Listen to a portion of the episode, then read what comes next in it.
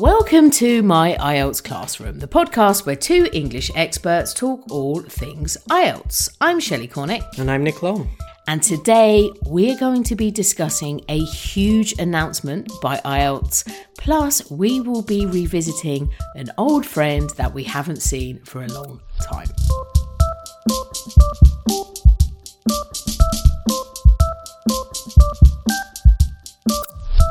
Good, very late in the evening, Nick. Good, How very late in the evening. I'm all right, thank you. How are you? I'm good. You look a little bit hot there, Nick. Oh, mate, it's it's like unbelievably hot here. Like when I decided to move to Af- uh, I'm already getting ahead of myself. When I decided to move to Latvia, I didn't expect African weather, but that's what we've got here at the minute. It's How hot is it? thirty-two degrees. Okay, that's pretty which, hot. Yeah, and it's very humid as well, which is also pretty unpleasant. And I guess you've got no air conditioning. No, of course not. That's the killer, I think. That's the problem. I spoke to, I've got a great new student or sort of an old student who's come back, mm. who's Colombian, Ooh. But she's living in Australia. Mm. And of course it's winter in Australia. And when I spoke to her, yes. she was in a huge thick jumper. And I said to her, Irina, are you cold? She was like, it's freezing, it's fourteen degrees.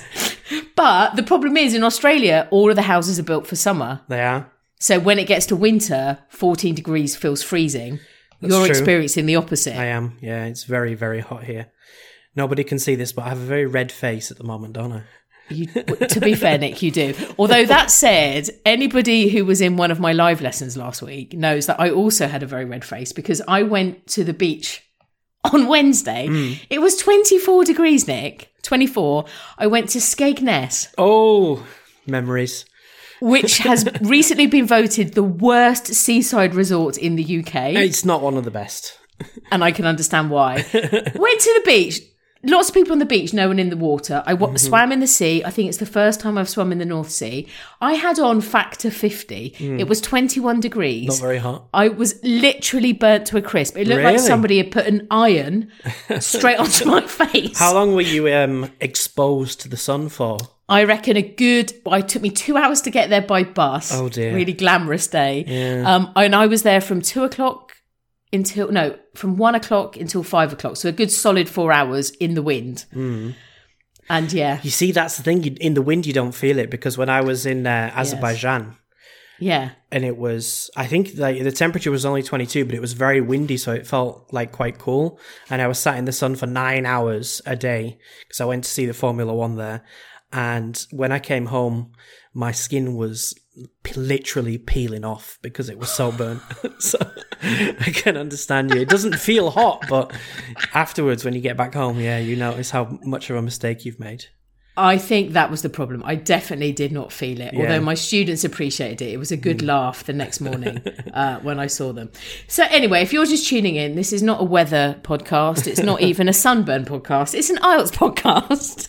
And today, Nick and I are going to discuss some big news from I E L T S. Now, Nick, you and I both know that, you know, half of our job as I E L T S experts mm. is fighting the tsunami of misinformation yes. about the I E L T S exam. So last week, uh, I think I, remember, I think it might have been even the day that I went to the beach, right? Mm. I started mm. to notice on Facebook that I was getting tagged a lot in certain groups. And okay. basically what was happening was, in the groups, there was this rumour running around that I E L T S was about to change the order mm-hmm. of the parts of the test for the paper-based test only. So not the computer-based test. Not the computer-based test. So word on the street mm. was that, you know, at the moment, well, Nick, you tell them, what, what's the order that students sit the exam usually? So the te- the correct order, as we know it, is first yeah. it's listening. Yeah. Then you have reading. Yes. And then writing comes right at the end. It is. So it's always been historically for the last, well, f- as far as I've known, the last twenty years, mm-hmm. listening, reading, writing. Mm-hmm. Word on the street, though, from the end of last week, coming from India, mm. was that just for the paper-based test only, they were going to switch the order. So they were going to move the writing from the end of the test mm-hmm. to the beginning of the test. So it'll be what you start with. Right. Now, obviously, I treated this with a healthy amount of skepticism. Good. Um, but Once it got into, there's one Facebook group that I do trust, and probably a lot of our listeners know that group. It's I E L T S Tips and Tricks. It's run by a really great guy, Raphael, who's still got very close connections to the British Council. So mm-hmm. he tagged me and said, I think this might be true. So once I thought Raphael thought it might be true, I mm-hmm. did think, okay, there may be some credence to this rumour. Um, he was asking me what I know. Unfortunately, I've got ties to I D P, but I couldn't find anything out. So I still wasn't sure. Mm-hmm. However, the next day, it was confirmed. It is oh. now on the official I D P website. Wow. That I think it's from, maybe even it started last weekend. So if somebody sat the test last weekend, the, the paper-based test, mm-hmm. and that was the case, I'd just be interested to know exactly when it was introduced. But the big news is, from now on, if you are still sitting the paper-based test, you will now start the exam, you know, with the writing paper, then the listening, then the reading. Mm. So I guess what I thought we could do to start with, Nick, today is just have a little chat about what ramifications that may have mm-hmm. for students sitting the paper-based test. I mean, what's your first thoughts? Well, I guess probably the first reaction would be that it's quite positive, actually. It's quite I a positive so, thing too. Because, you know, the listening test, as we've discussed many times on this podcast, mm. it's very difficult to concentrate towards the end of it uh, in part yeah. four. Because, you know, you've already had part one, part two, part three, and then part four's longer. It's hard to concentrate. Um, and then you got reading as well, which is quite, again, one hour, quite difficult towards the end. And yeah. then you've got probably the most difficult part of the whole test, which is the writing. Yeah. So actually starting with the writing, you know, the students are going to be as yeah. fresh as possible. Yes. They're going to be ready and they're hopefully going to be able to give it their all. And yeah. then the sort of, um, the less demanding, let's say, skills like listening and reading will come after that, where I you agree. maybe don't need to pay so much attention and, and work so hard for the full hour to, to do those two parts of the test. I think that's, I mean, I think that's, pretty much matches exactly what I feel. I mean, I do think, you know, we were discussing recently, I think mm-hmm. I can't remember, what was the episode where we were talking about losing your confidence mm-hmm.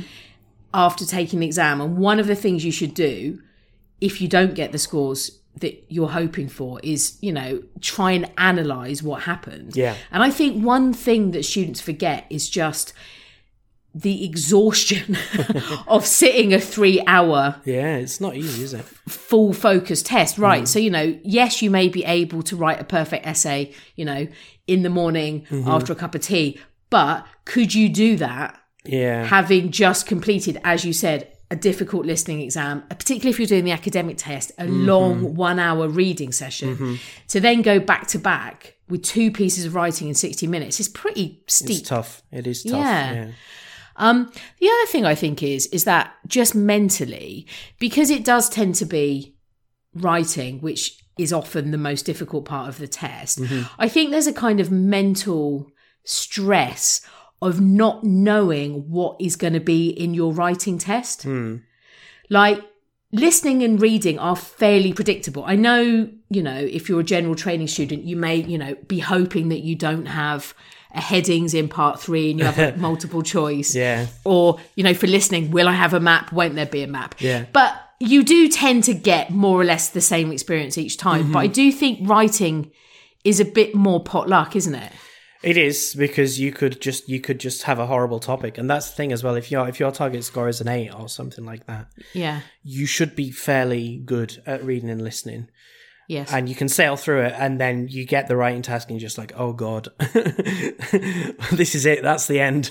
Yeah, forget it. Well, the other thing I was thinking of, I mean, I'm not sure how many people do this, but I have been at the test centre before where mm-hmm. people have just left the writing exam. Wow. After ten minutes, because wow. they just went, yeah, it was a map. I didn't prepare for map, so forget it. So, you know, so for some students, it could save them a bit of time in the morning, because they could start the exam at nine and by ten past nine, they could be back in Starbucks drinking a cup of coffee. Not for me, this one.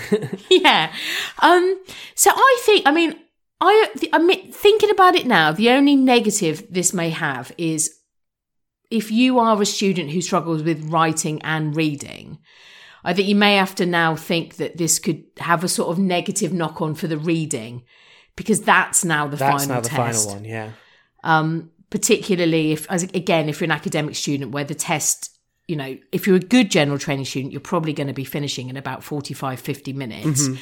But most academic students do tend to need the, the whole hour. hour. Yeah. Yeah. So, you know, it, there may be a payoff for reading. Mm-hmm.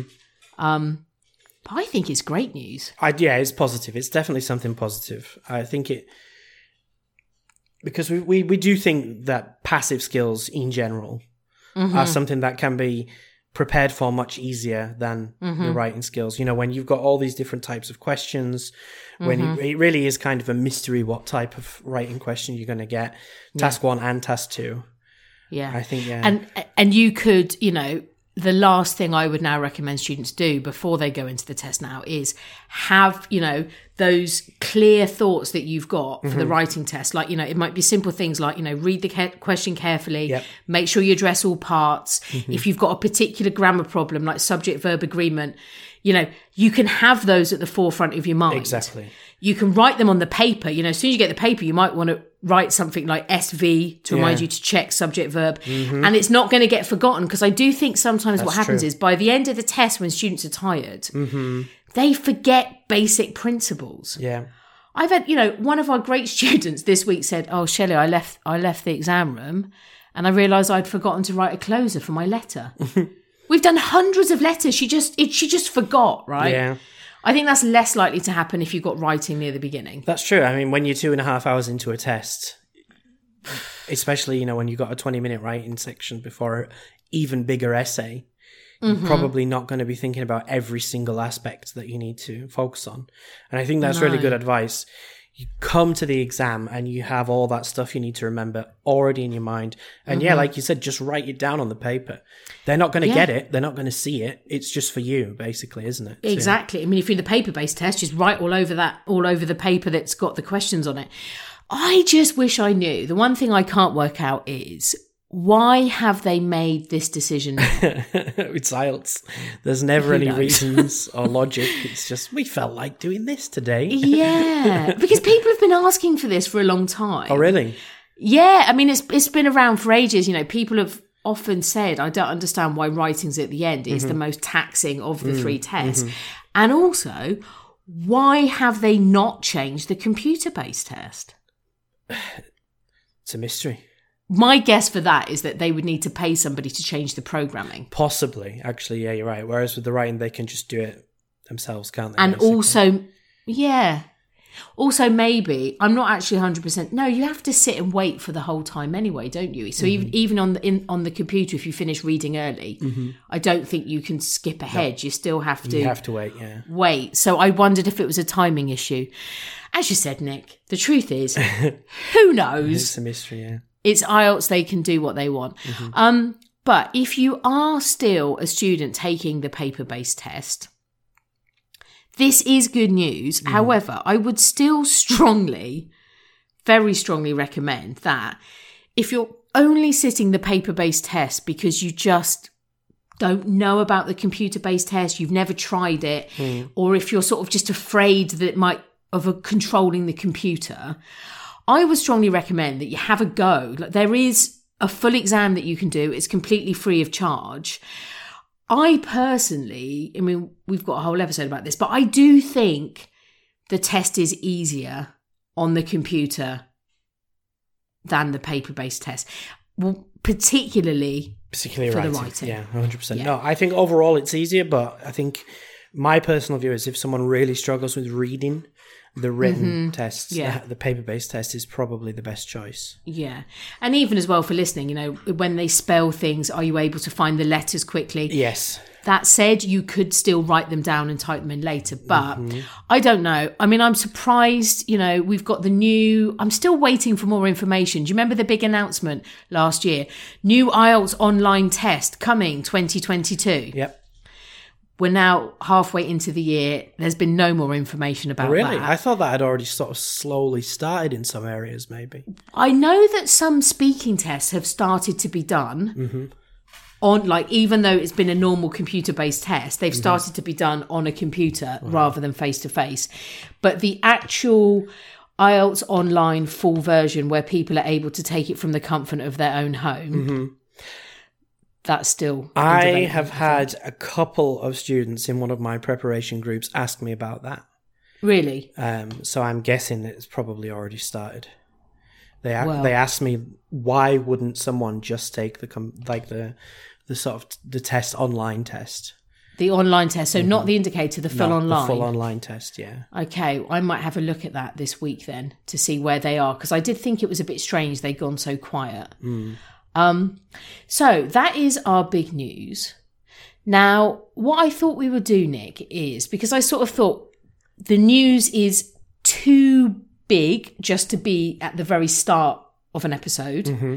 but not big enough to, to be fill a full episode. A full episode. Mm-hmm. What I thought we could do is, um, is some of our long-term listeners will remember last year we had to remove some episodes from our uh, back catalogue, and we place them into a Patreon. So they're still available, but if you want to download them, you actually have to just give us some any sort of donation, like three dollars, mm-hmm. and then you can download them.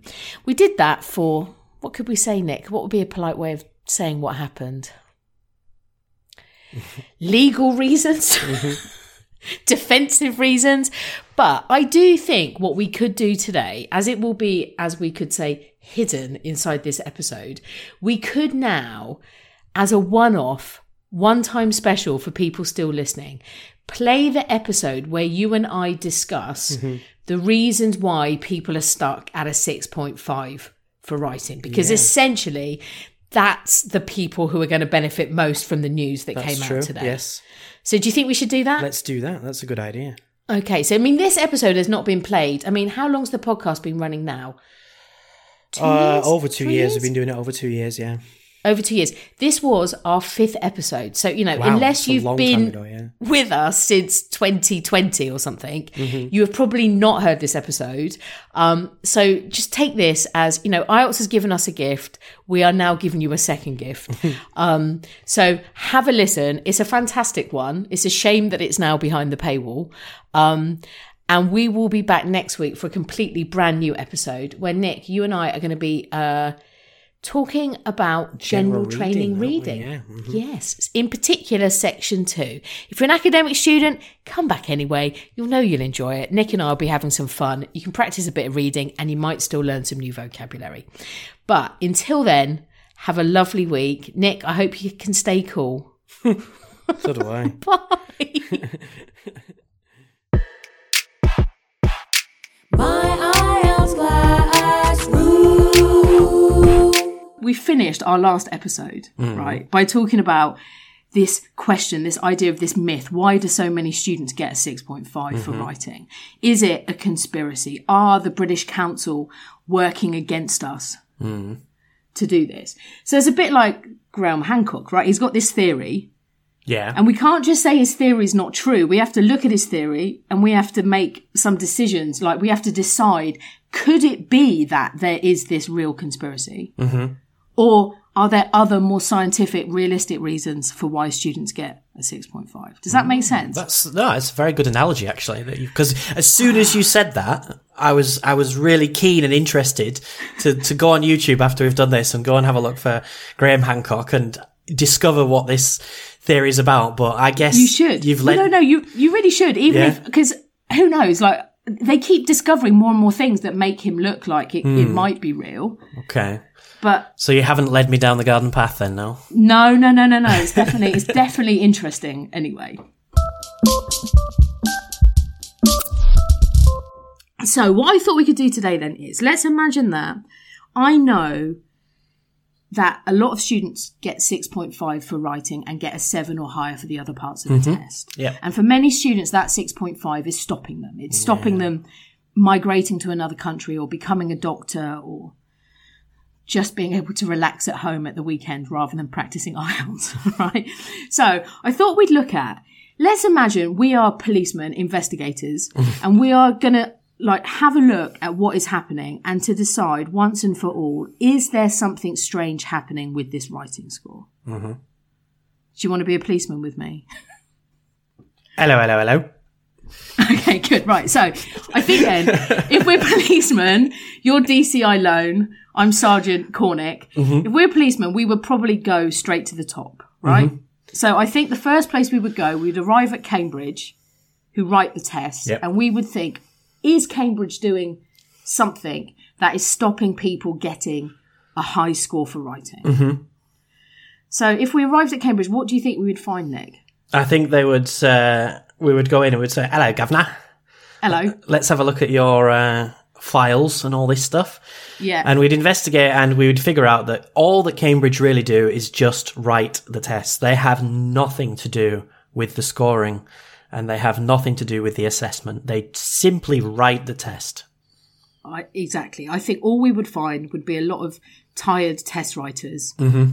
who are writing all these tests all the time. Yep. And, you know, just a file full of hundreds of essay questions. Mm-hmm. Right. So I think I think one hundred percent, if there was some conspiracy, it's definitely not Cambridge. Yeah. Right. So then I think we'd have to go and we'd have to go and find the headquarters of the British Council and I D P. Mm-hmm. Now, if you don't know who those people are, go back to our first episode where we explain.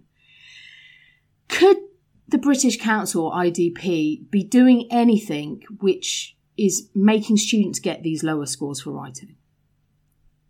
I personally can't see how they are doing that. Mm-hmm. Why not?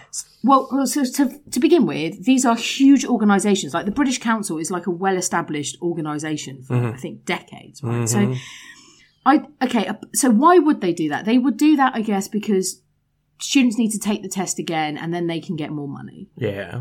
But there are other tests that students can take now mm. that are accepted by governments and academic institutes. Mm-hmm. So the only thing I E L T S has got is its reputation. Mm. So if it was doing that, I just don't understand why they would do it. As a business model, you may make more money now, but you're going to be closed yeah. really quickly. And the thing is, if this was happening, it would have to be a huge conspiracy and so many people would have to be quiet about it because right. they, the organisations are so massive. You yeah, know. It would be, yeah, exactly. There'd be like thousands of people who knew that this was happening. Mm-hmm. And also we would be, Nick, one of those people because Probably. we were trained as examiners. We were. Mm-hmm. And there was nothing in my writing training that said, Shelley, come here, come here. Give them a six point five. Like, nobody said that. In fact, the interesting thing in training is that they have to train you to be able to um, accurately score any paper, right? Yeah. So we spent loads of times like, is this a four or a three point five? Mm-hmm. You know? Or is this an eight or an eight point five? That six point five seven was not a massive focus yeah. in our training. And nobody ever said to us, hey, earn some extra cash, fail the students. Like, no. So, look, I just personally don't think, if there was something strange happening, it cannot be at that high level of I D P and British Council, mm-hmm. right? So then we'd have to think, okay, who's next on the chain? Mm. Maybe, Maybe the biggest suspects could be the examiners because they are the people who give the scores. So what do you think about that theory, that it's the examiners who are on purpose giving six point five? Mm, well, I think it would be very difficult, first of all. Why is that? Because the writing task is marked by two different people in completely different places often. Exactly. So I don't know how they would conspire to give a student a six point five. Yeah. Th- I mean, th- this, this is my argument. Exactly that, Nick, mm. is that if it was one examiner, you could say, well, that person could mm. be doing it. But if it was the examiner, it would be log- more logical that it would be the speaking that would be the problem. Because that's one examiner. Because that's one examiner. So one examiner could make that decision. Mm-hmm. Like one bad apple. Mm. But for, but for the writing, there are two examiners. And if one of them is a very different score, so if you had one bad examiner, like we said in the last episode, mm-hmm. those scores get checked again by a third examiner. So mm-hmm. for me, I mean, and also I just feel really sorry for the current examiners and for myself because everyone thinks that we're bad people. And actually, I used to spend hours trying to make sure that I gave the right, the fair score, mm-hmm. you know? So, yeah. so, all right. So if it's not the examiners, that means the only other people that are left are the people who work at the test centre. So that would be like the administration staff who take the examiner's scores and then they put them into the computer. Mm. What do you think about those people, mate? I think it's very, very unlikely, to be honest. So do I. Because, again, like you said before, they are a business. Mm-hmm. And if their reputation gets damaged or mm-hmm. their reputation gets ruined, then they don't get any more clients. Right, exactly. And also, if the administration was changing the scores, let's just imagine if they were changing the scores, mm-hmm. at some point, students are going to start asking for an evaluation of their results. Yep. And then your paper gets sent to a senior examiner mm-hmm. back in Australia or back in London, and it's going to be clear, wait a minute, mm-hmm. this was a seven point five. Why was this entered as a six point five? Yep.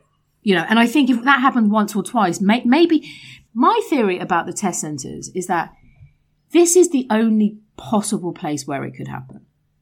Mm. But mm. just because something is possible doesn't mean that it's likely. Yeah. You know what I mean? So in the same way that, you know, I don't know, like a policeman could come to your apartment and put some stolen goods in there and say, hey, you took it. That is possible. Yeah. Well, it's extremely it's, unlikely. It's extremely unlikely, right? So I would say that, you know, it could be possible. And if you think that is happening at mm. your local test centre, if you think your test centre is changing the results, then I guess the only thing you can do is complain to the British Council or complain to I D P. Mm-hmm. And they would take that very, very, very seriously. They would investigate completely. They would yeah. definitely investigate. I know they would, because I um I know a couple of people who pass on information to the investigators and then get information back. Mm-hmm. So for me, that could be the only place where it's possible, mm-hmm. but I still don't think it is very likely. Mm-hmm.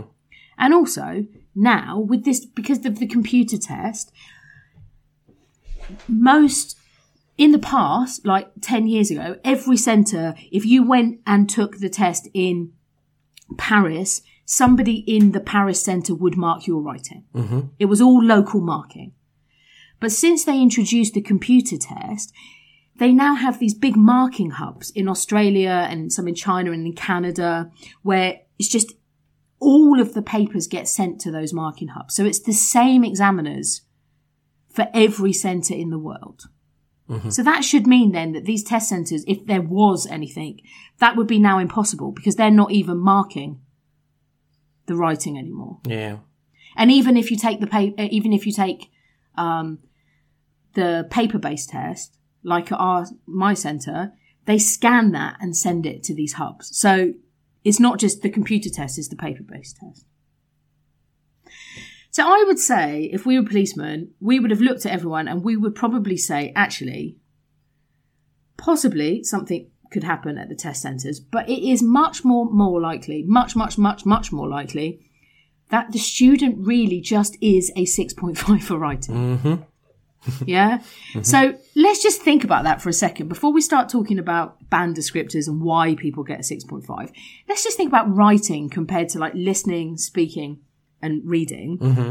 Nick, you and I, we teach, we've taught in the past and still sometimes teach a lot of general English classes. Mm-hmm. Yeah. So they're classes that use the, often the Oxford books, um, English File or a Cambridge book or a Pearson book. So yeah. Classic English textbooks.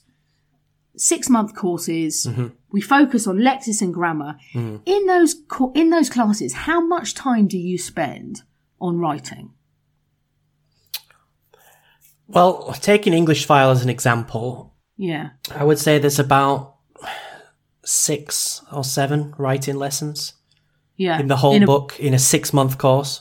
Yeah, exactly. In a book with probably, I can't work out how many lessons, but probably, what, forty? Yeah, probably about forty lessons, yeah. The bigger question is, honestly, did you used to teach them? Actually, I did. I liked the writing lessons a lot, yeah. Because I never did. I, I, all the students, you would say, and today we're going to do writing, and mm. they go, uh. No, I love I love teaching writing. I enjoyed okay, well, it. Mm. That's cool. So I would say you are the exception, right? So you were teaching maybe six lessons in six months. Mm-hmm. I also love teaching writing to academic students or students who are taking something like I E L T S, but to a general course, that was always their homework. Mm-hmm. Read the page about the writing, do the writing. Mm-hmm. It will take me two minutes to mark and it's finished. So I just think that of all the skills, if we compare it to like all of the other things we do in class, mm. writing is a tiny percentage. It is. That's true. Yeah. Yeah.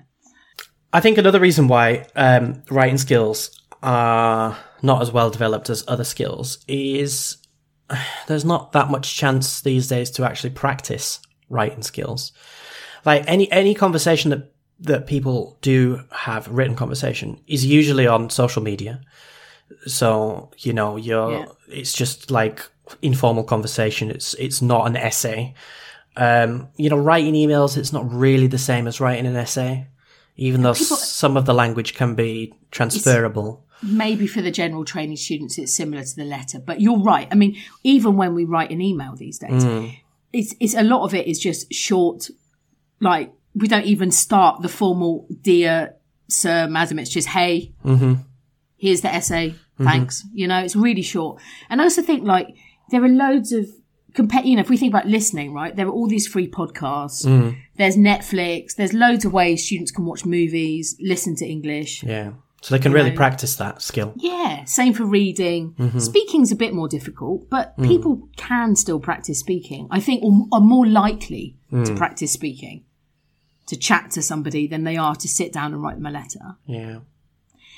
And I also think exactly what you said is is the type of writing that we test in, in the exam. Mm. So of those six lessons in our general book, I bet one of them was like, write a postcard or, you know, it, it's not about writing an academic essay, is it? It's true, but it does depend on the level, because in the higher levels, like upper intermediate and advanced, there are more sort of academic style essays where you have to give an opinion or compare and contrast or something like that. But That's still very, very little material. Yeah, and probably not quite enough depth to get a really mm. high score. Like a good introduction mm-hmm. for like a six or a six point five, but maybe not really mm. the highest level. Um, I would say, though, for me, mm.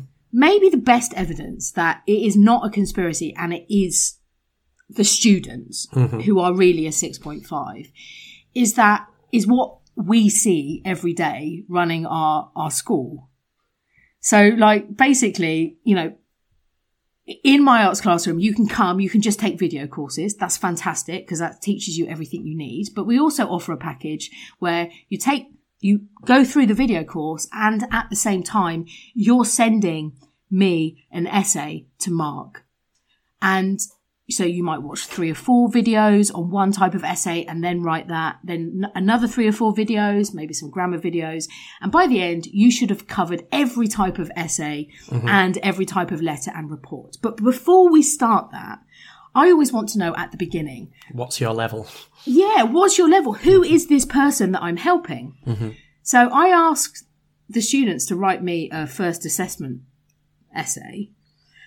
And I will go through that and I will give some short feedback, not as detailed as the marking, but I will just say, okay, what is their current score at the moment? Mm-hmm.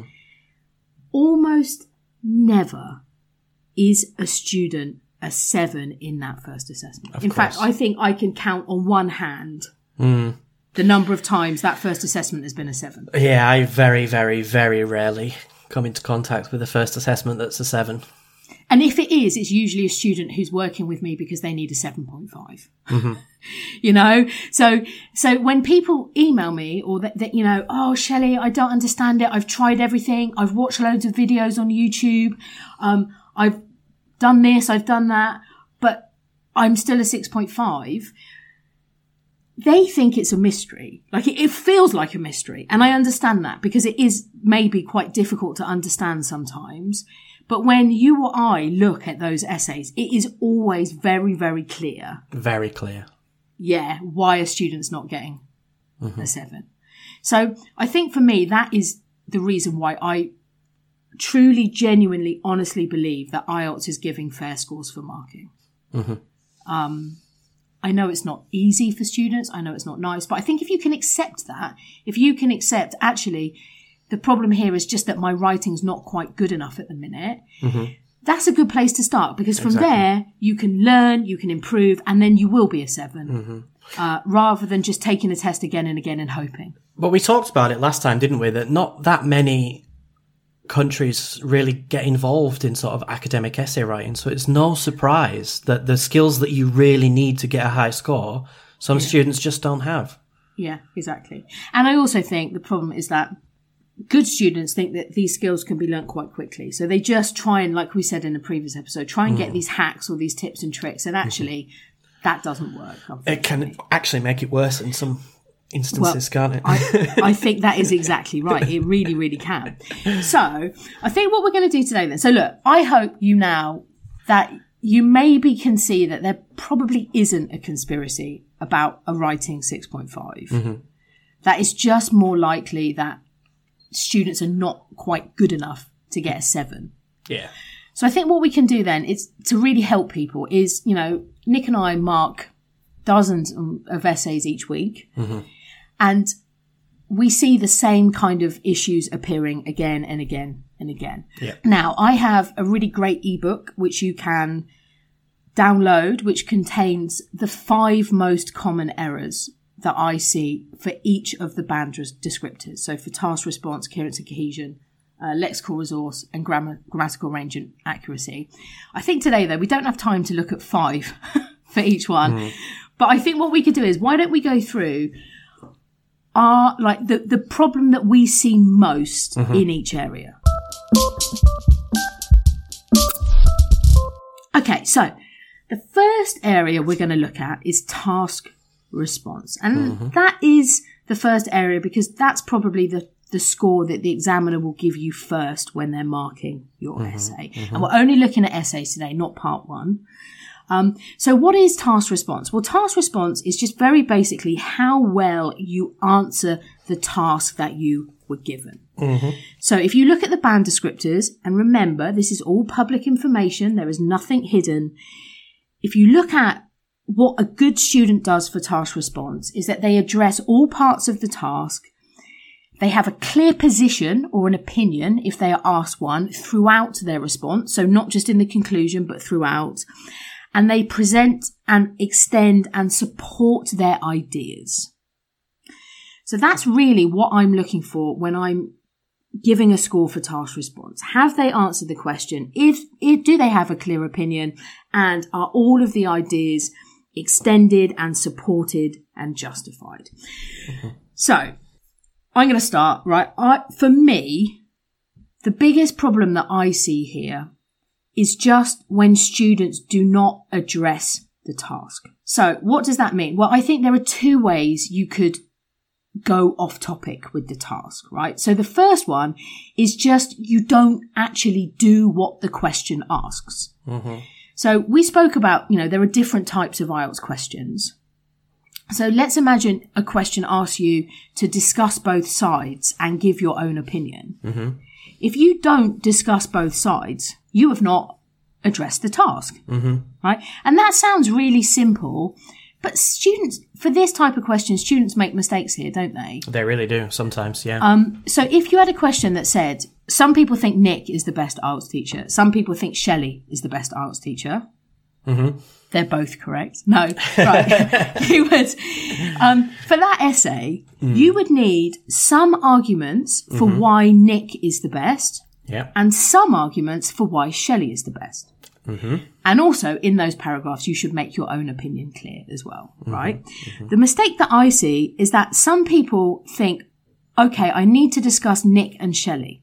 So if a student had one paragraph that said Nick is the best mm-hmm. and one paragraph that said Shelley is the worst... Or, or simply Shelley is not the best. Because... Is not the best. Yeah, not necessarily. Yeah, so Shelley is good but not the best. Has that student addressed the task? No, because they haven't uh, talked about why you are the best, which is what the question was. Some people think Shelley is the best. Exactly. So the yeah. question isn't discuss both of the topics. The question doesn't say discuss Shelley and Nick. The question says discuss both views. Mm-hmm. Yeah, and one view is that Shelley is the best, and one view is that Nick is the best. And you must give reasons why these people have this opinion. Mm-hmm.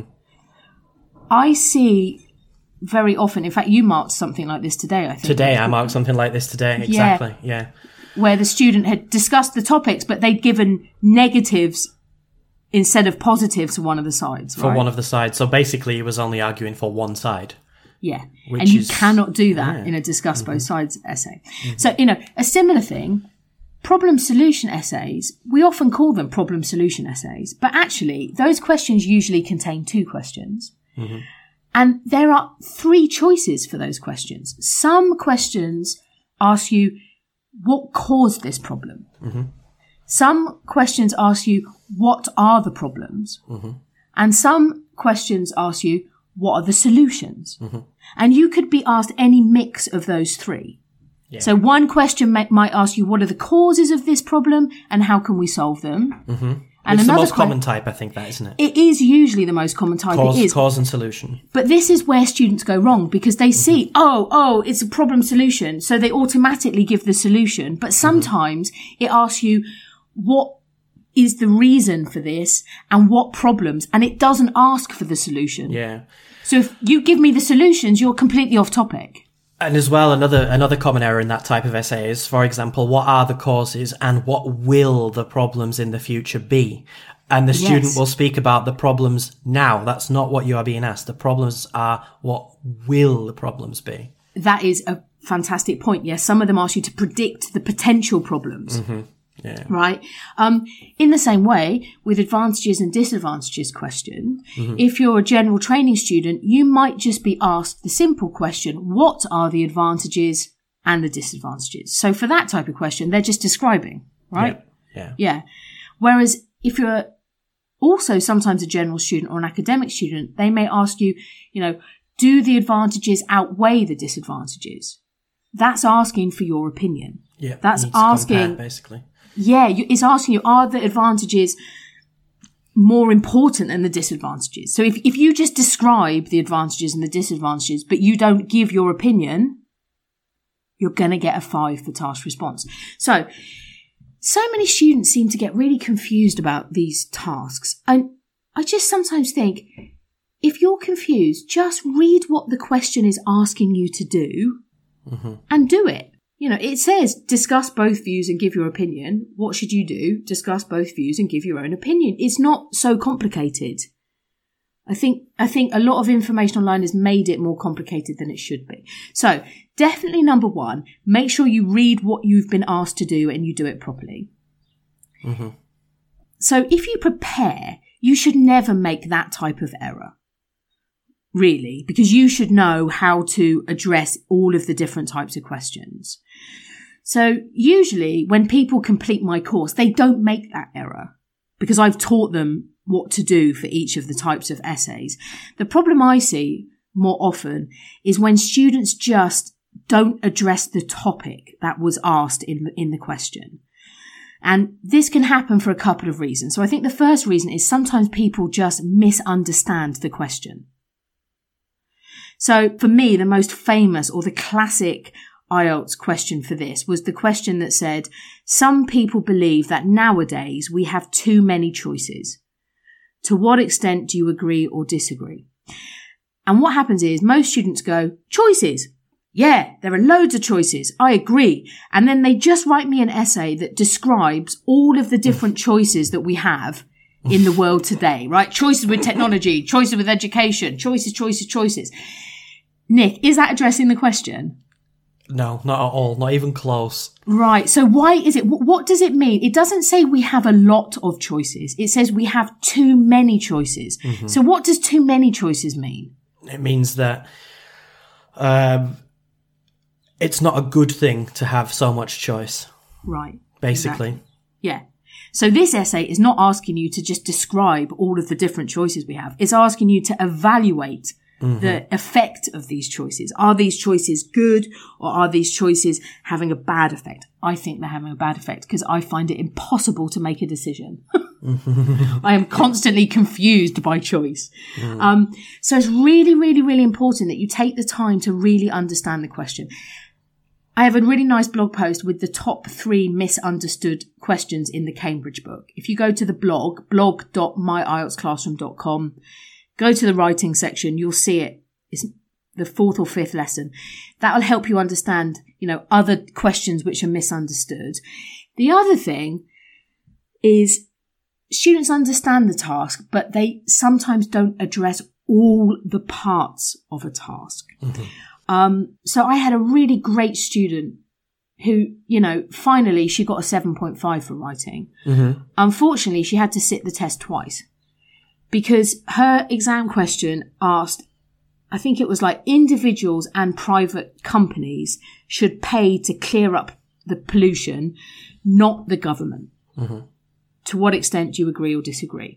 So she wrote a great essay about why private companies should pay and not the government. So what was the problem? She probably didn't mention individuals at all. She just completely focused on private companies and the government and did not mention individuals anywhere. And because of that, she would have got a five for task response maximum. Yeah. So you really have to make sure you include all of the information that you're asked for.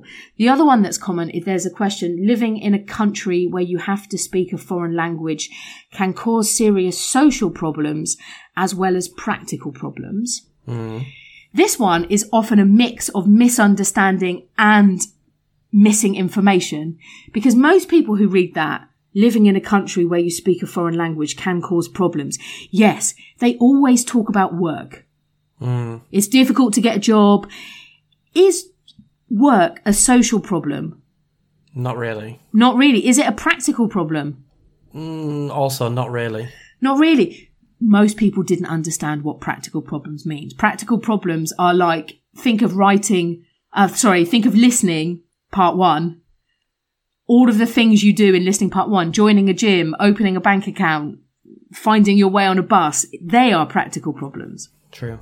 So for me, the most important thing is read the question carefully and make sure you are really answering the question you have been given. Because if you don't, even if your essay is fantastic, you are going to get a six point five, maybe even a six if you are completely off topic. Yeah. All right. So that was my first one for task response. That's my most common one. What would be your one, Nick? So for me, it's this point that you mentioned before, presents, extends, and supports main ideas. Mm-hmm. Yeah. So having a good, coherent argument in an essay can sometimes be quite difficult forming, uh, to actually form the argument.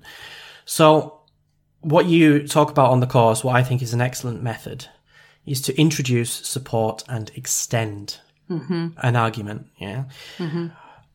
Not just introduce, which is sometimes what some lower level students do or some people who really struggle do. So, for example, um, cats are better than dogs. To what extent do you agree or disagree?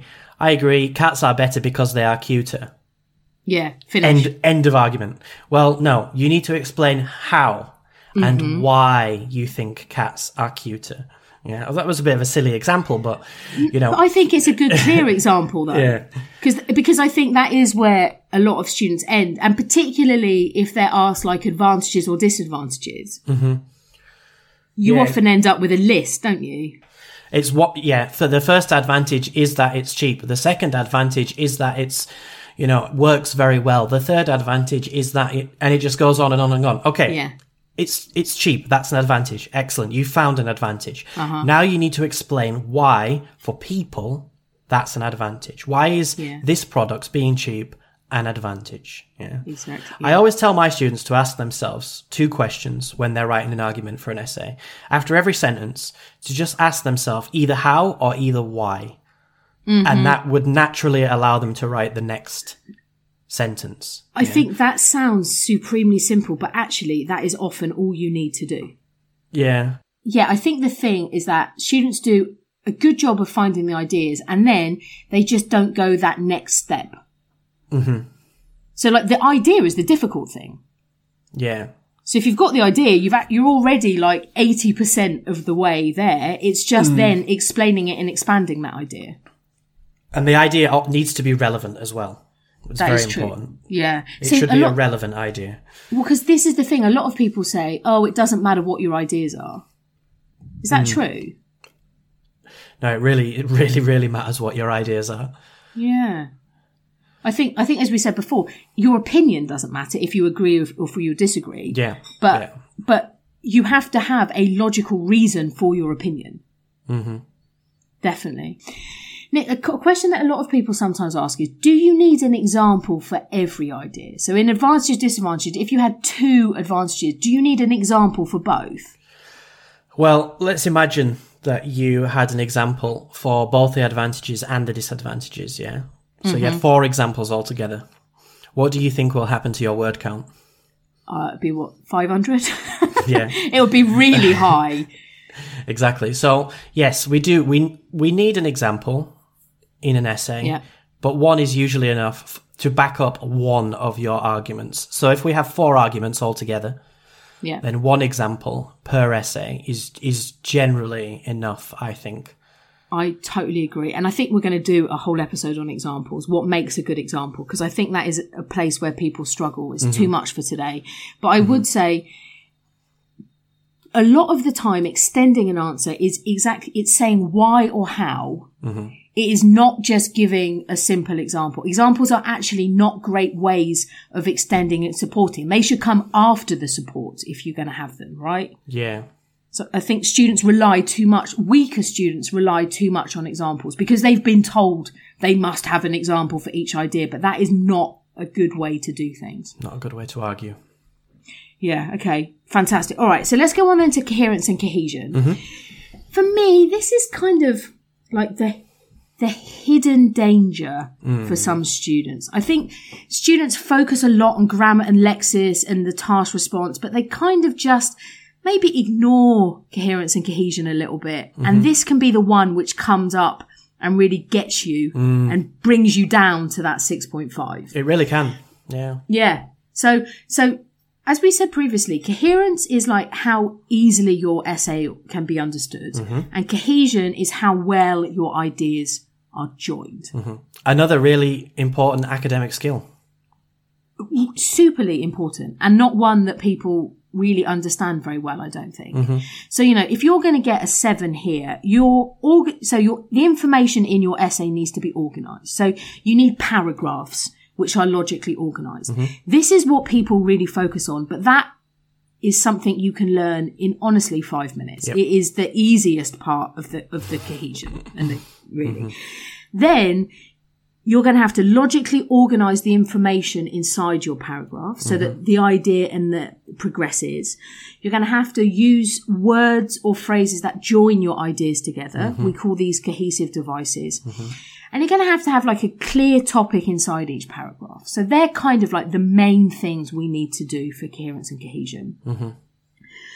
I could talk about this for hours, right? Yeah, so, me too, to be honest. so, so, Nick, I'm going to give you first opportunity okay. this time, right? What is the one thing you see, the one mistake that is stopping students getting a seven? I think one of the biggest mistakes is having a clear, is not having a clear topic sentence. Cool. So, yeah, okay. Why is that important? Because this is, I think, one of the most important cohesive devices that we were talking about. Mm-hmm. Which signals to the reader what the paragraph is going to be about. Right, exactly. So like mm-hmm. we said, each you have to have a clear central topic mm-hmm. in or idea in each paragraph. Mm-hmm. And it's the topic sentence that tells the examiner what that topic is, right? Mm-hmm. So what mistakes then is it that you usually see with the topic sentences? Well, one the I think the biggest example, the biggest classic example is for Discuss Both Sides essays. Mm-hmm. Where we've got a nice introduction. Okay, we're mm-hmm. going to... Maybe they've done the introduction well, they've got a clear opinion, and mm-hmm. they've introduced both sides, and then they move on to the arguments, and they just hit you with the first argument. Uh-huh. Instead of introducing the side again and letting the reader know that in this paragraph, we're going to discuss the side I disagree with. Uh-huh, cool. Yeah, so what is the main problem of just of just starting that paragraph with an argument? Why is that not really a good idea? Well, this is, I would say this is because we have, usually we would have two or more arguments in the paragraph. Mm-hmm. Yeah. So we need an introductory sort of sentence just to kind of suggest that in this paragraph there will be the ideas or the arguments, plural, yes. for this side of yeah. the argument. So... The the paragraph is not about one argument. It's about more than one argument about yeah. this topic, which is why we need the topic sentence. Exactly. Because that is the problem. If you say in the topic sentence, you know, um, Nick is the best teacher because he is funny, mm-hmm. if we go back, mm-hmm. that means, if that's your topic sentence, that means that the whole paragraph should be about Nick being funny. Yeah. Because that's your topic sentence. So if then in the middle you say, Nick is also a really great grammar teacher, now I'm surprised. What is the main idea of this paragraph? Because you've told me in the topic sentence it was Nick being funny, but mm-hmm. now you've introduced a new idea. Yeah, you shouldn't do that. No. So I think in any, I'd say like in any essay where you've got more than one idea in a paragraph. Mm-hmm. So discuss both sides, maybe problem solutions, mm-hmm. two causes, two mm-hmm. solutions, advantages, disadvantages. Your topic sentence should be a bit like an umbrella. Mm-hmm. It should cover the whole paragraph, yeah, so, not just the first idea. But then again, when you're writing an essay, like to what extent where you ha- where you do have one idea per essay, yes. then we need a clear topic sentence which says, in reference to the question, for example, um, the first reason why university education should be free is... And then you give your reason. And then and, you move on to discuss your arguments, why you think so. Is, mm. Exactly. Because in that type of essay, you only discuss one idea in each paragraph. Exactly. Mm-hmm. Yeah. But in, in, so in half the essays, it's okay to tell you what the topic is in the topic sentence. But in the other half, when you're going to mm-hmm. have two things in one paragraph, you need that general topic sentence, don't you? General topic yeah, sentence. That's a yeah. really good one. Yeah. I think that's a really good one. I don't know what to choose for this. I want mm. to talk about progression mm-hmm. because that's something that is a problem for students. I mm-hmm. also want to talk about referencing. But if we really think about, if if if, if this episode is about what's stopping people getting a seven, mm-hmm.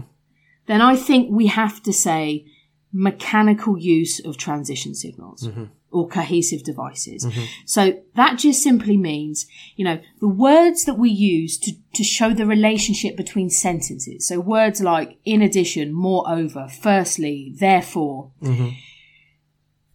That, for many students, is the only thing you have to do to get a high score in coherence and cohesion is just add those words between each sentence. That's what they think, isn't it?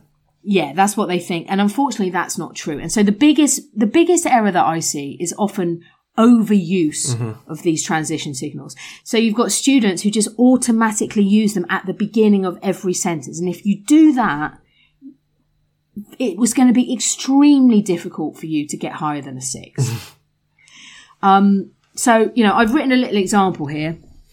So if I'm going to read this paragraph, right, it's got four transition signals. So every sentence starts with a transition signal. I want you just to listen. What are the transition signals and which ones could we remove? All right. So I'll try and read this in my nicest voice. Uh, this is about living in another country, the social problems, mm. the question we discussed a minute ago. So, firstly, there are a number of social problems for those who live in a country with a different mother tongue. To elaborate, it is hard to make friends when you are not able to communicate fluently. Moreover, this is because people generally like to spend time with those they can share their thoughts with, or who they can turn to for advice, or who simply make them laugh. However, this is hard to do when your language skills are weak. Mm-hmm. So there we had four transition signals. We had firstly, mm-hmm. to elaborate, ugh, moreover, and however. Mm-hmm. Of those four, Nick, how many could we remove from that paragraph? Personally, I would remove two. Okay, I okay, cool. Which ones would you remove? To elaborate, absolutely, yeah. one hundred percent, get rid of it. Yeah. And probably moreover as well. Okay, I agree with you, right? So, first of all, I had a student recently and it made me really sad. She sent me an essay mm-hmm. and after the topic sentence, which you've just described, mm-hmm. she added to elaborate and there was another one. To elucidate, one in the first paragraph and one in the second paragraph. mm. And I said to her, you don't need to tell me after the topic sentence that you are going to elaborate. That is your job as an essay writer.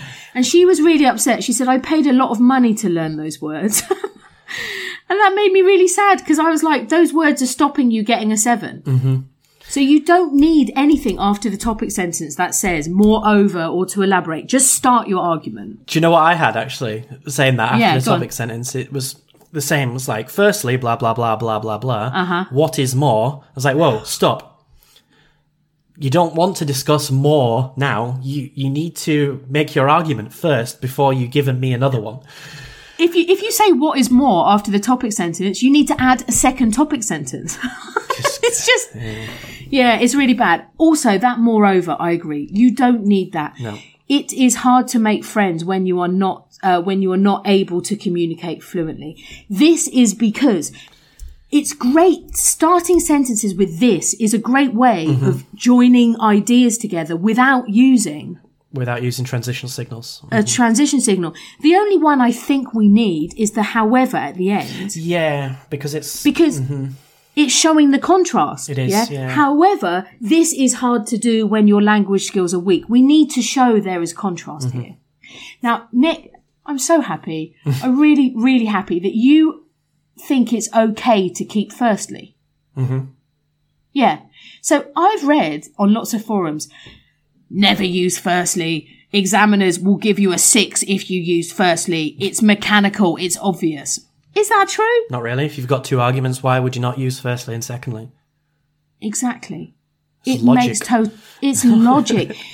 If if you only used firstly and secondly, that's mm. probably on its own, like not enough yeah. to get you a seven. There are other things you need to do, right? Use referencing, mm-hmm. use other cohesive devices. Mm-hmm. But using firstly is never going to stop you getting a seven. And it makes me angry when people say that yeah. because it's a complete misunderstanding. Mm-hmm.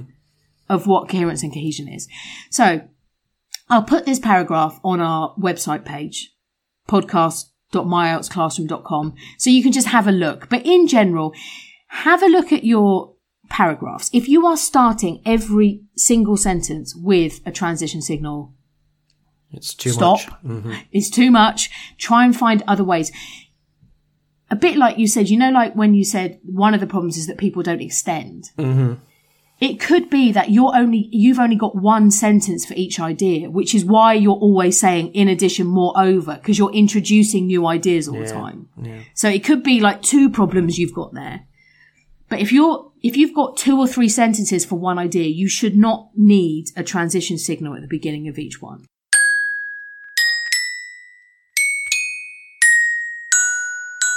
Hey, I'm Raman from India. And this is My I E L T S Classroom. Hello, my name is Michael. This is My I E L T S Classroom. Hey, this is Khadija and this is My I E L T S Classroom. This is My I E L T S Classroom. This is My I E L T S Classroom. This is My I E L T S Classroom. All right, Nick. So now we're going to go on to lexical resource. I know I, I know this is your, that you're looking forward to talking about this. So very quickly, lexical resource is the I E L T S way of saying vocabulary. Mm-hmm. So if you're going to get a seven for vocabulary, you have to use a sufficient range of vocabulary to allow some flexibility and precision. So that just means that you have got some topic-specific vocabulary. So you, you have got the lexis you need to discuss this topic mm-hmm. at a sophisticated level. Yep. Better than I could in Russian or Spanish or the other languages that I speak. You're also going to need some less common lexical items. Mm-hmm. Just some. Right? So we don't need lots and lots of high-level words, just some. And you're only going to have occasional errors in word choice, spelling, and word formation. So you can make some errors to get uh, a seven. Yeah, and still get a seven. Mm-hmm. And still get a seven. That is fine, but it just needs to be occasional. So that's a difficult term to define, I would say. I think you have to put it into context with the rest of the essay now, probably. Yeah, you have to look at what words are they spelling wrong, right? Are they really high-level words or are they really simple words? Mm-hmm. Do the spelling mistakes stop me understanding the word or mm. is it, you know, like, can I still read it but there's a one S instead of two S's or mm-hmm. something? I think two or three errors. You can still get a seven with two or three errors. Oh, yeah, for sure, for sure. Um, all right, so... Nick, I'm going to give you first choice at this one again. What do you think? What is the most... Com- I know what you're going to say, but I'm going to ask you. What is the most common problem that we see? What is stopping people getting a seven? Bad paraphrasing. Yeah. And inappropriate word choice. So, yeah, I mean, in, in the I E L T S language, it's inappropriate word choice, but mm-hmm. we would just say bad, bad, pa- bad paraphrasing. Sometimes really, really, really bad paraphrasing. All right, so I think this is so important that I really want to be clear. Like, what do we mean by bad paraphrasing? So, like, Nick, if you got, I think you've got a few nice examples, and these are taken from like from real essays, student, from real essays. Mm-hmm. So yeah, so why don't you give us a few examples of of this bad paraphrasing? Well, firstly, I want to say just overall in general, mm-hmm. when you've got a question in I E L T S, if you paraphrase every single word in the question, then you will be completely off topic. I guarantee you will be off topic if you paraphrase every single word in the question. So don't that do is, that. That is golden advice. Yeah. Listen to Nick on that. That's really true. Yeah. So one of the like most popular questions that we mark that we have is some people believe that all children should learn a foreign language from the time they start school, while others believe it is better to wait until a child is at secondary school. Mm-hmm. Discuss both sides and give your opinion. Primary school and secondary school do not need any kind of synonym. Yeah? Yeah. There's no such thing as the secondary phase. There's no such thing as the foundation years. Mm-hmm. Yeah? We, we we can't change primary school and secondary school to something else. Otherwise, we will lose the meaning. These are fixed terms. You know? Yeah. And, the and sec- I think, and it's, It's it's really it, sorry I was going to say it's really interesting when students do try to do that mm-hmm. because they are fixed terms. Mm-hmm. They they just they have to come up with something quite crazy, mm-hmm. like what you just said there, like at the secondary phrase or in the foundation years. If I said that to a native speaker, they would never understand that we were saying primary school and secondary or school, secondary yeah. school with those words, mm-hmm. would they ever? Yeah. I just yeah. Instead of, and children as well. Now, a good synonym for children is pupils, because, you know, pupils are people who study in school, children who study mm-hmm. in school, pupils, excellent synonym. Mm-hmm. That doesn't mean that primary school children are young ones and secondary school children are grown-ups. That, yeah, but both of them completely wrong synonyms. That, that is, that's not what we want. Yeah. So mm-hmm. you need to be very careful with the lang, with the, vocabulary that you choose to change. Foreign language has a good synonym, which is second language. Yeah. Right. We don't really want yeah. to change language to tongue. That's a bit inappropriate. Yeah. Mother tongue maybe is, is okay. Is a good, is a good.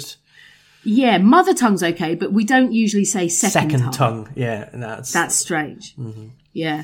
Yeah. And I think that question's difficult because you've got like primary and secondary mm-hmm.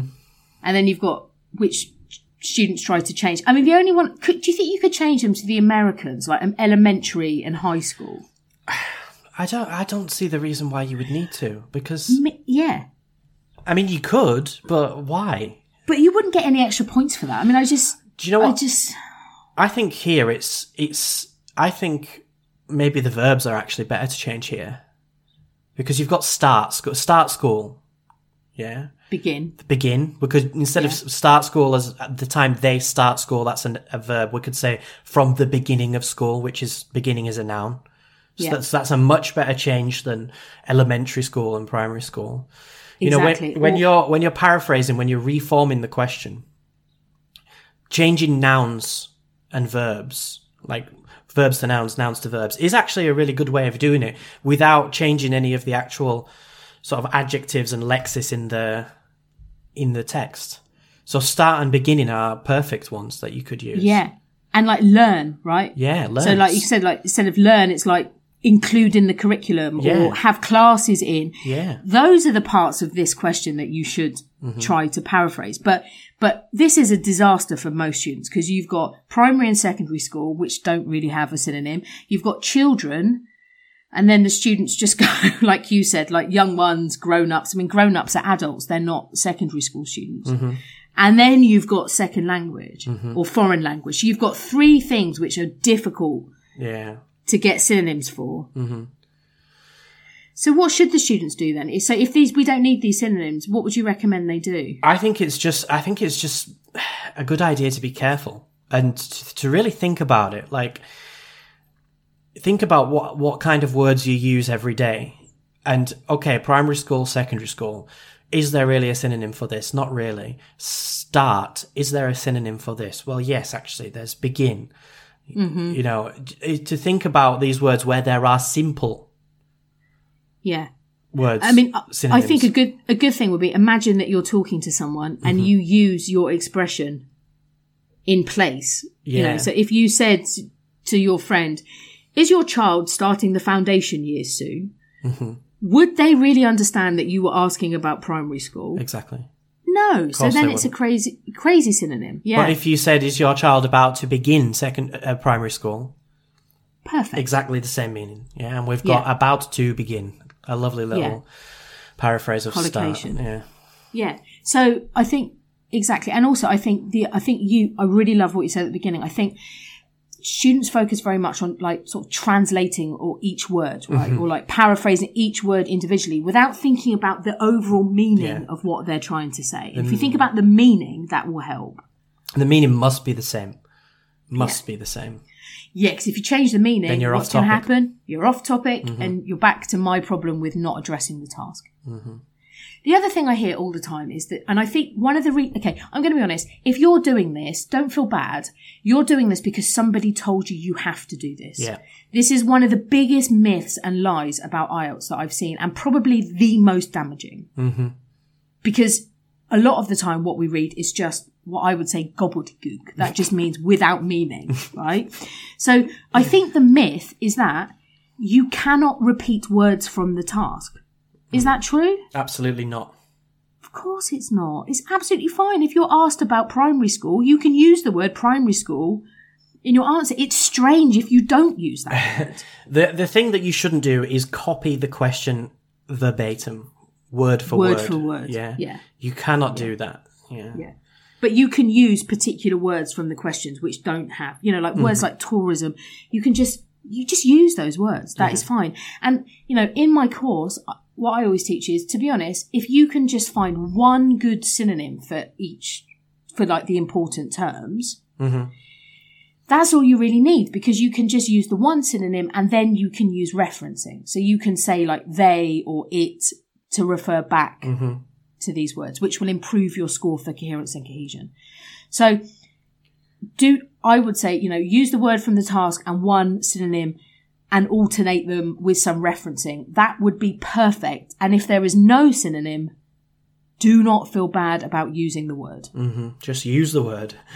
Just use the word. Because it would be much better than using an incorrect synonym. Much better. I totally agree. And also, like English people, if you ask, like I said, if you're asked a question about primary and secondary school, I expect I expect to read those words. Yeah. Usually students get into trouble like the the, the further through the essay, because they've got one good synonym and then they think, oh, but I can't use that one again. And mm. that's where these crazy creations start. True. Um, it's true. Yeah. All right, Nick, well done. I think definitely for lexical resource, that is the by far the biggest problem that we see. Mm-hmm. And, and it's sad because most of the time, the students who are doing that could easily get a seven. Mm-hmm. For lexis, even an eight sometimes, but those crazy paraphrases and synonyms are, ho- are really holding their score down. Yeah. Um, my choice for this is when students worry that their lexis isn't good enough, and so they think, okay, I don't necessarily want to spend time learning lots of topic-specific vocabulary. So I don't want to spend time learning words to discuss the topics of education or technology or government spending. So what I'm going to do is I'm just going to learn a few connecting words. So like these transition signals we were just talking about. Mm-hmm. I'm going to learn some really fancy words that will impress the examiner, and then they will think my lexis is amazing. You know, which is just, it just doesn't work, right? So I'm talking about students who start paragraphs by saying, to embark with, right? So they put that expression before their topic sentence, yeah? To embark with, Nick is the best teacher. Well, to embark with has literally no meaning in English. Mm-hmm. I mean, you embark on a journey. You don't embark on an essay, right? Or they say, instead of saying on the one hand, they say, no, that's too obvious. I will say on the one side, or my favourite, on the flip side. See you on the flip side. See you on the flip side. That is not an academic expression. That does not impress the examiner. That mm-hmm. is terrible for your coherence and cohesion and your lexical resource, right? Mm-hmm. Um, we often see them in the conclusion. To recapitulate. I don't, I don't even know what that word means, right? Or no, my favourite one, by way of a conclusion. That means it's not a conclusion, but it's like a fake conclusion. Anyway, my point is that, sadly, you can't really fake lexis, can you? No, not really. You know, you've either got the vocabulary to discuss a topic or oh, you, you don't. don't have the topic. And adding these words is just making you look weaker maybe than you are. I would say so. And it doesn't impress me when I encounter these phrases. It just annoys me, to be honest. Well, this is, it. I mean, in my ebook, I say every time a student says to recapitulate, an examiner dies. Because it's just... It's nonsense. Like, please stop. Yeah. All right, so that's lexical resource. And for many of you, that's probably the best advice that we can give you today, mm-hmm. I think. Because there are a lot of students who are losing points there where they shouldn't be. Yeah. Because of what Nick said, because of the, the bad paraphrases. My I E L T S Classroom. Hi, my name is Ehsan. I am from Pakistan. I studied with My I E L T S Classroom because it is one of the most comprehensive course which you would not find anywhere else. Another thing which I liked about this course is that Ma'am Shelley teaches every I E L T S concept in a simple and humorous manner, which keeps you engaged in the course throughout your I E L T S journey. My I E L T S Classroom. All right, so then let's look finally at the grammatical range and accuracy. So for this, mm. to get a seven, it's all about two things. It's about using complex structures. Mm-hmm. So are you able to use language which is complex? So we would consider like B two, C one. Mm-hmm. And are you able to produce error-free sentences? Mm-hmm. So really, you know, the range is the type of sentences you're using and the accuracy is that you are not making mistakes. Yep. You also need to have good punctuation. Mm-hmm. Um, but usually punctuation is never a reason to stop somebody getting a seven. That is not yeah. often the main problem. Unless it's really, really, really bad, I would say. Unless, I would say the biggest problem is, is students who just put commas everywhere. everywhere. So if you don't know how to use commas, I promise you, don't use any is better than using, than using twenty unnecessary yeah. ones. Yeah. All right. So I'm going to go first this time. So mm. for me, I think for me, the biggest obstacle to a seven mm. is students not having quite a wide enough range of sentence structures. Mm-hmm. And sometimes that that's not because the student doesn't have the language to create the sentences. It's just that they're not showing me enough in their essay. Mm-hmm. Um, and a good example I can give of this is sometimes students don't realise that they're using the same type of sentence again and again and again. So some students love conditional sentences, right? Mm-hmm. They use if all the time. Some students love relative clauses like which, particularly result ones. Mm-hmm. Yeah, which means that, blah, blah, blah. They are all fantastic. But if I can only pay you, like give you points for each structure kind of like once, mm-hmm. really. So if you're using not only three times an essay. I marked one like that recently. Yeah, every single like, sentence was not only does it, and it's just like, oh. Yeah, it's like not only is fantastic, but only if you use it once, because it sounds unnatural, and, and you're not showing me the other things that you can do. Mm-hmm. Um, so I would say a really good thing to do is have a look at one of your recent essays and have a look at the different types of complex sentences mm. that you're using. If mm-hmm. you don't know what a complex sentence is, go to the, my website, watch my first lesson in, it's a free lesson in the grammar course, Introduction to Complex Sentences. Um, that's at w w w dot my I E L T S classroom dot com. Just see what you're doing. Are you really showing a good enough mix? Mm-hmm. Now, all I will add to this is I often see people say, to get a seven for grammar, you must use a conditional sentence, a passive, um, I don't know what else, like since. That is not true. There is no checklist for examiners when they are marking your writing. Does he right? have it's, this one? Does he have this one? Does yeah, he have this one? It's not bingo. No. Um, so although, although like a, a, a well-used conditional sentence is good, mm-hmm. it's actually a first or second conditional is only around a six, to be yeah. honest. So that's not really a seven anyway. Um, in my ebook, I've got a nice little grid that shows you different sentence structures for mm-hmm. different um, levels. But I always want you to think, yes, we want to show a range, but you also really want to use grammar to make your arguments. Don't do it the opposite way. Don't try to include, oh, I must include a conditional, I must include this, because then you end up with some strange sentences and essays that don't read very well. If you focus on your argument first, mm-hmm. your grammar should follow your arguments, right? Yeah. So you're, um, but you do, you do, although we don't want to have a, a list, a checklist, you do also at the same time want to make sure you're not repeating the same structures again and again. Mm-hmm. And the last thing I will say about complexity is that we talk a lot as teachers about complex sentences.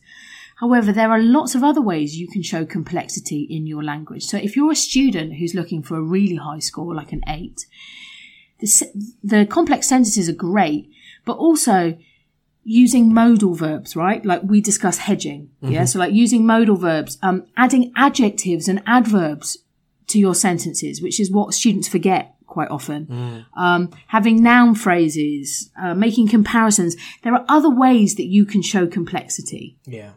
So really think about that. But I would say, number one, have a look at what you're writing now.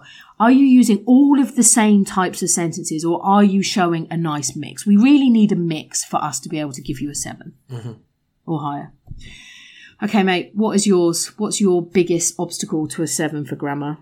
For me, it's the it's a basic error, actually, fairly basic error, mm-hmm. which is subject-verb agreement, mm-hmm. or as yeah. I like to call it, the bane of my life. I'm just kidding. Is, I'm kidding. I'm kidding. No, but it is it is it is surprising how many of our students make errors with subject-verb agreement, yeah. actually. And if you make subject-verb agreement errors, then you're going to be a long way from a seven, I'm afraid. If yeah. you consistently make them, at least like one is okay, I suppose. But mm-hmm. so, what would be an example of a subject-verb agreement error, like a common one that we often uh, see? A common one would be the children thinks that blah blah right. blah. Right. So we got the children plural, and then but thinks, thinks, which is the is he, a singular, she, yeah, singular verb, yeah.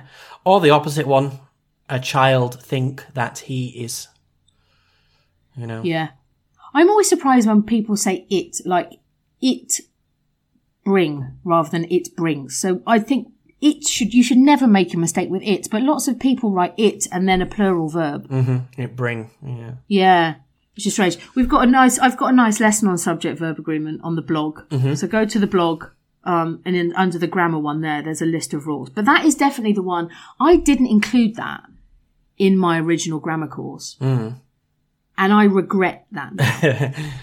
and I'm gonna and I'm about to start making a new YouTube video, and that's the first one I'm going to make because mm. that is definitely a major problem. What are what are the other sort of like common grammar errors that we see? So I think subject-verb agreement is one. Mm. Um, articles, but I, I mean I completely understand articles because yeah. it's not a feature of many languages. No. And I think if you're learning um, English and your language doesn't have articles, then it can be really, really tough. Do you think article errors would stop somebody getting a seven? Not a seven, no, I don't think so. I don't think Unless so, it no. was like really, really severe. Like if it really hampered the meaning, which it often doesn't. It then, often doesn't, yeah. yeah. I think that would be the systematic error that could stop you getting an eight, but maybe not quite a seven. Mm-hmm. The one I'm thinking of is the contrast, problems with contrast clauses. That is what mm. kills me. Yeah. So, like, our students often start a sentence with while or mm-hmm. although. Oh, God. And then what And then what do they do? They put a but false in the middle. Or a but or a full stop. Yeah. Or, yeah, they say, while I am, while some people think this is bad, stop. And then that is a fragment. That's half a sentence. That's yeah? not a full sentence, yeah. No. Or they put a comma after although or while. Although, comma, yeah. yeah. Although, comma, but, stop. I had I had one today that was that was I had not seen for a long time, and it was uh, if followed by a full stop. Wow, yeah. A full stop. So it was like um, it was a conditional sentence. Uh huh. But after the first clause, yeah, full stop. Oh, uh, so it was just the first half of the sentence. Mm-hmm. If, if you cat, give m- if cats like chocolate. Full stop. Well, what? Finished. What if they like chocolate? You haven't explained to me. Bye. I finished my sentence. No. Um. Yeah, I've got, if if you have problems with those although contrast sentences. Mm. The second video, in fact, everything we said, the second video in my grammar course will be about it's that. free, is about contrast clauses, and the third one is about articles. Oh, great. um, yeah, so they're all there. Mm-hmm. But I think accuracy, I mean, at the end of the day, the grammar score is quite clear. Yeah, right? Like it really is, yeah. Black and white, really. Mm-hmm. You, you can either make these sentences accurately or, or you, you can't. can't. Mm-hmm. Yeah. So in a strange way, if if you're unsure why you're getting a seven, a, a six point five, grammar, you know, even if you put your essay into a Word document and switch on the grammar check error check, mm-hmm. you know, if you've got loads of red lines underneath, well, probably it's your grammar. Mm. Okay. We didn't mention this at the beginning, but just to be clear, if you're going to get a seven, you're going to need a seven in each of these areas. Yes. So if you've only if you've only got a problem with one, that is enough to keep you at a six point five. I've got a little question for you, actually. Oh yeah. What okay. if you get what if you get eight seven seven six? Then that's a seven. It's a seven, yeah. Yeah. But the so average you... must be over uh, seven or over, yeah. Exactly. The average must be over seven, yeah. So let's so, be yeah. So it's not you don't need a minimum of seven. It's mm-hmm. just that the average must be seven. So if you get seven seven seven six, then that's a six point five. That's a six point five. And one area is letting you down and holding you back. And sometimes that's all it is, you know. Yeah. And sometimes it could be the coherence and cohesion. So students mm-hmm. come and they're like, "Oh, I wrote this. I did this." And then you read it, it's like, but you haven't used referencing, or you've got too many transition signals. Mm-hmm. Plus, we're just talking about essays. Don't forget about task one. Yeah. It could be that it is your task one, which is really weak and is letting you down. It really could be. Yeah. So, all right. So, that was really our fifteenth truth or myth. Mm-hmm. Yeah. Why do so many people get a six point five? If you have a question or a topic that you would like us, or, you know, if you've got a question, you know, you want to know if it's truth or if it's myth, or if there's something you would like us to discuss, please, please, please email us at hello at my I E L T S classroom dot com, mm-hmm. and we will try to include your question or your idea in a future episode. Do you think we're going to do future listener episodes? I'd like to. Yeah. Yeah. So send in your I'd questions, like to... you know, yeah. we'll answer them.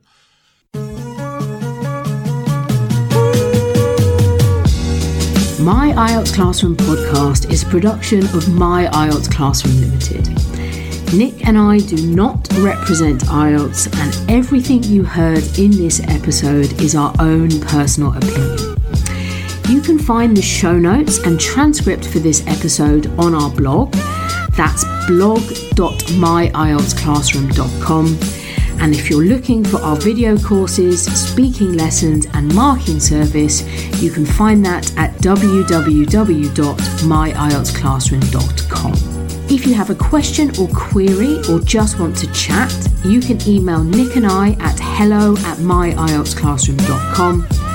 Our theme music is by Heartbeat and our artwork is produced by David Brown. Have a great week, study hard, and remember... This is My I E L T S Classroom. Thanks for listening. We'll see you next week.